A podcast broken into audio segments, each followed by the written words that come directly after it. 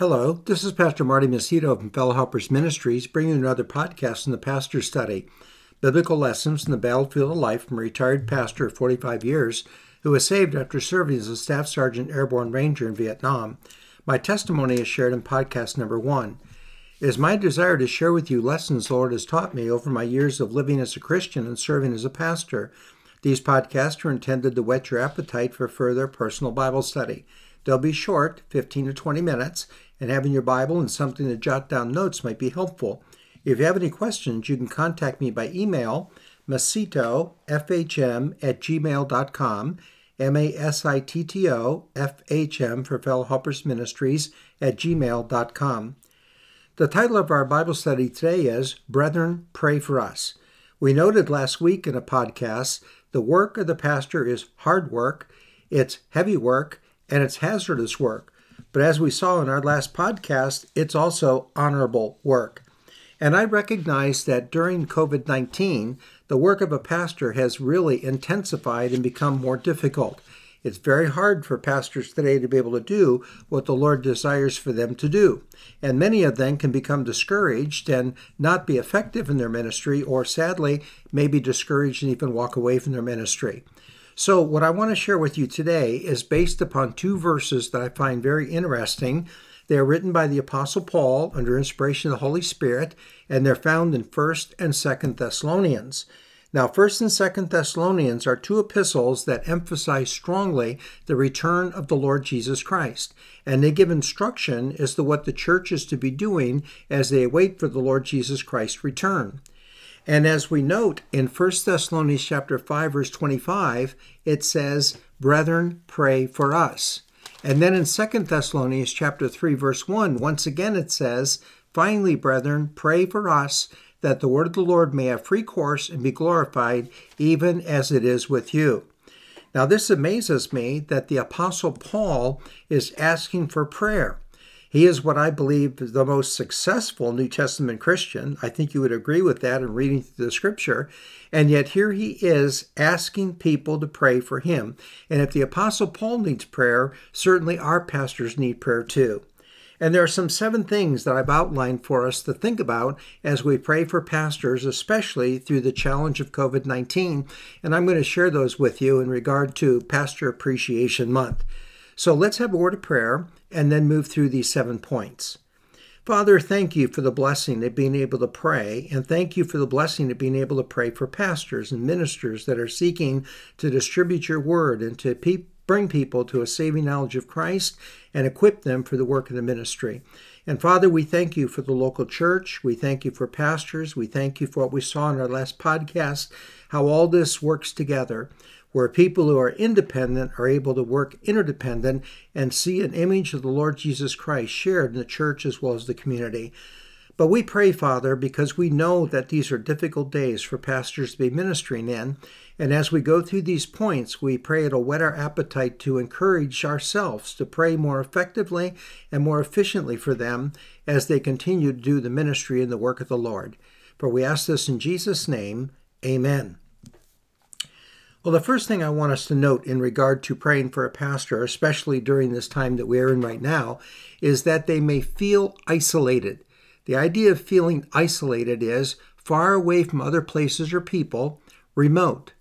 Pastors are used to being out and about, visiting, and these visits often fuel their hearts for ministry the conversations they engage in with the lost, as well as the conversations they engage in with Christians who are struggling, or the conversations they engage in with Christians who are seeking to live for the Lord, all help them break that feeling of isolation and help them understand how they are an integral part of the work of the body of Christ.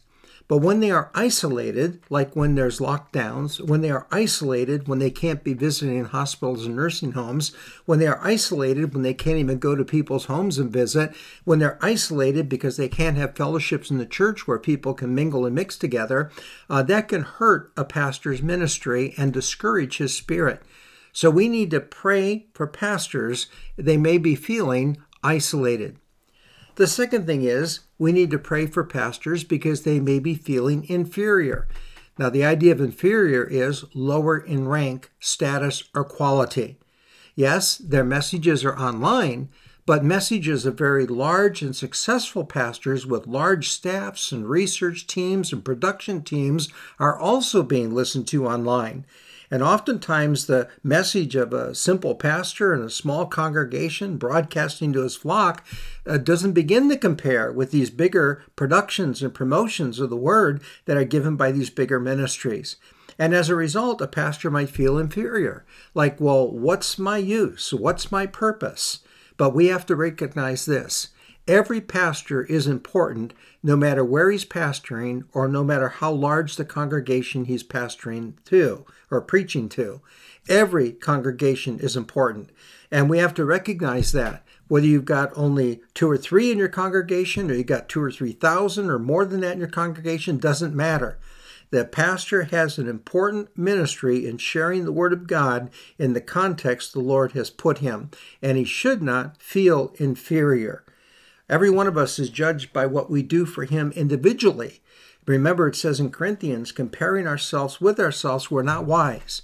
And when a pastor begins to compare himself with some of the more successful ministries, he can become very discouraged. And we need to pray for him that he doesn't do that that he doesn't have the feeling of inferiority, that he doesn't feel lower in rank, status, or quality.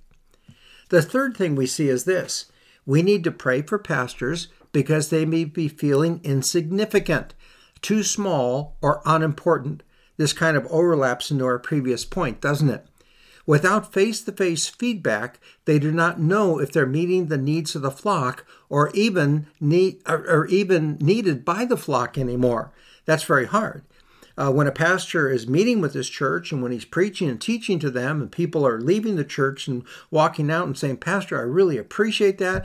Uh, boy, you hit right on something I was thinking about. Man, that was so encouraging, whatever. That's a wonderful thing to give, to, to give a significance to a pastor. He feels like he's gotten something accomplished or he's met a need. But when that feedback is not there, when you can't see their faces, you can't hear their voices, you don't have any contact with them, uh, that can make a pastor feel like, what's the use? I'm not that important. Why am I even doing what I'm doing? But pastors are important and they are significant. And again, as we said earlier, it doesn't matter how small or how great. We are all important in bringing forth the Word of God, and people need to pray that that pastor feels significant. Now, with that in mind, recognize we can encourage that even through pandemic time by communicating with them, whether it be a phone call or whether it be a text, whether it be an email, whether it be a card or a note. We can encourage them and say, Pastor, I really appreciate what you're doing in continuing to minister the Word of God and look forward to when these restrictions are removed and we're able to meet again together. So, a pastor needs prayer because he may be feeling isolated. A pastor may be feeling inferior. A pastor may be feeling insignificant. And then, thirdly, a pastor may be feeling insecure. The idea of insecure is not firmly fixed or uncertain. What is the future of my ministry? Will the people come back when these restrictions are lifted? What decisions must I make to meet or not meet, to have mask or not mask, to divide and drive people away? I, I, a pastor could feel very insecure and very inadequate in regard to trying to minister in a situation like COVID 19. And we need to be praying for pastors that they don't feel insecure, but that they have their faith fixed in the Lord and the Holy Spirit guides and directs them in their decision making, and that they can recognize I'm doing the work of the Lord for His glory. So help a pastor, pray for him not to feel insecure, help him to feel secure when you communicate with him. The next thing we note, be number five in our points, they may be feeling irritation uh, this irritation could actually lead to indignation or anger. Irritation is the state of feeling annoyed, and indignation is anger or annoyance provoked. Now, what brings about irritation or indignation in a pastor? How long will this last? How many times will I get my hopes up only to see them dashed by the next CDC report? What's going to happen in the future? What decisions the governor going to make next? What is this going to? Are we even going to have a church in the future? Well, I believe we're going to have a church in the future because the church is built upon the rock, and the rock is the Lord Jesus Christ. And although it might be difficult at times, it's still the work of the Lord to bring people to a knowledge of Jesus Christ and help people that are in Christ grow in grace. That is the ministry of a pastor. Now, getting irritated isn't going to help that any.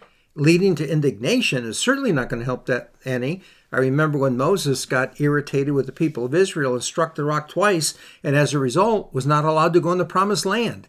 Certainly, we don't want to do that. And we need to be praying for our pastors that they don't get irritated, that they don't have indignation, that they realize that, yes, the Lord is allowing this for a reason, and we need to be faithful and consistent in doing our job as a pastor during this time. The next thing we note, number six, we need to be praying for our pastors because they may feel indolent. Now, what is the idea of indolent? Indolent is wanting to avoid activity or exertion. In other words, become lazy. These kind of overlap, don't they? Remember, we've looked at already?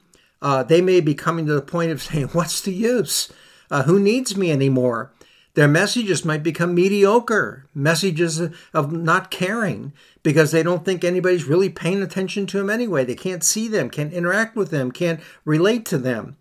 Well, we need to pray that our pastors do not feel indolent and become lazy in their ministry, but they recognize that they have opportunity to move forward for the Lord, even though there may be obstacles there, or to move forward for the Lord, even though it might not be the way we're used to or the way we necessarily want it to be. There's still a ministry to do for the Lord as a pastor, and we need to pray our pastors see that. In fact, I mentioned there were seven points that I want to run through with you today to hopefully fuel your furnace of prayer for a pastor. And six of these so far have been on the negative side. Uh, they may be feeling isolated. They may be feeling inferior. They may be feeling insignificant. They may be feeling insecure. They may be fe- feeling irritation that could lead to indignation. And they may be feeling indolent or a feeling of laziness. But our seventh one, I think, is so important as we pray effectively for our pastors, and that is this they may be feeling inventive and hopefully become invigorated. They may be feeling inventive and hopefully becoming invigorated. The word inventive means ability to create or design new things or to think originally, constantly coming up with new ways to minister to the people. And as we're in these restrictions and have these different ups and downs and these different things that we can and can't do and whatever, we still need to be able to pray for our pastors and ask the Lord to give them the wisdom they need to be able to effectively continue to minister and help us through these difficult times. The Apostle Paul, in writing to the Thessalonian people, as they were looking for the second coming of the Lord Jesus Christ, he said Brethren, pray for us. Chapter 5, verse 25.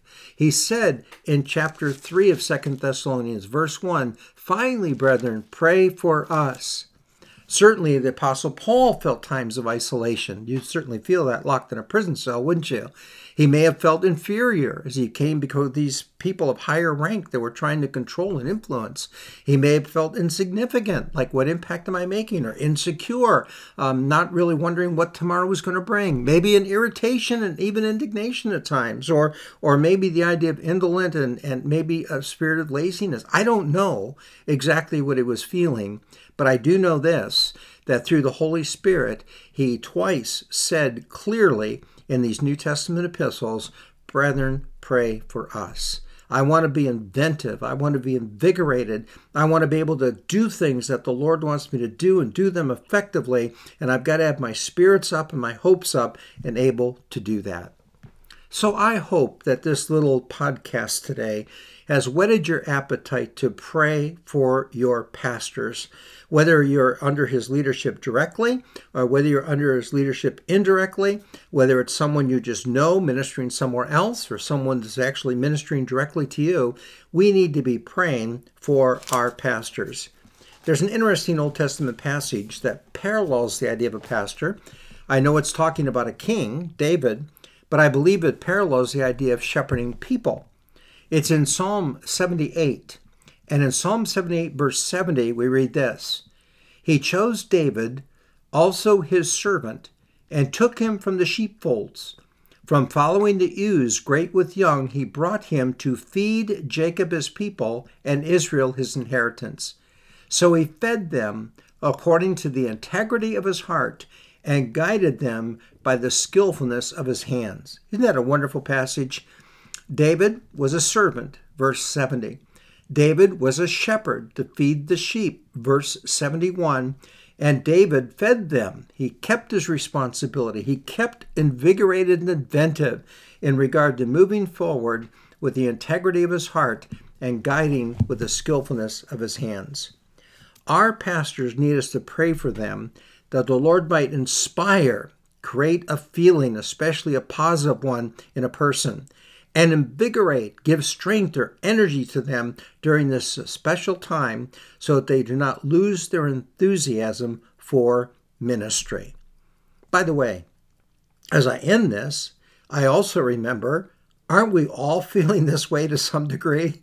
Yes, we all need prayer. Ephesians chapter 6 verse 18 says, praying always with all prayer and supplication in the Spirit, and watching whereunto with all perseverance and supplication for all the saints and for me. Yes, brethren, pray for us is the cry of the pastor, but also, brethren, pray for us is the cry of each one of us too. I hope this has encouraged your heart and refreshed your prayer life for your pastor as well as for others. Well, this has been from the Pastor Study with Pastor Martin Masitto, and you may email me at masittofhm at gmail.com. M-A-S-I-T-T-O, F-H-M for Fellow Helpers Ministries at gmail.com. Lord willing, we'll post another Bible study next week. But remember, what a pastor needs more than people who pay him, as necessary as that is, are people who pray for him. Thank you for listening and have a great day.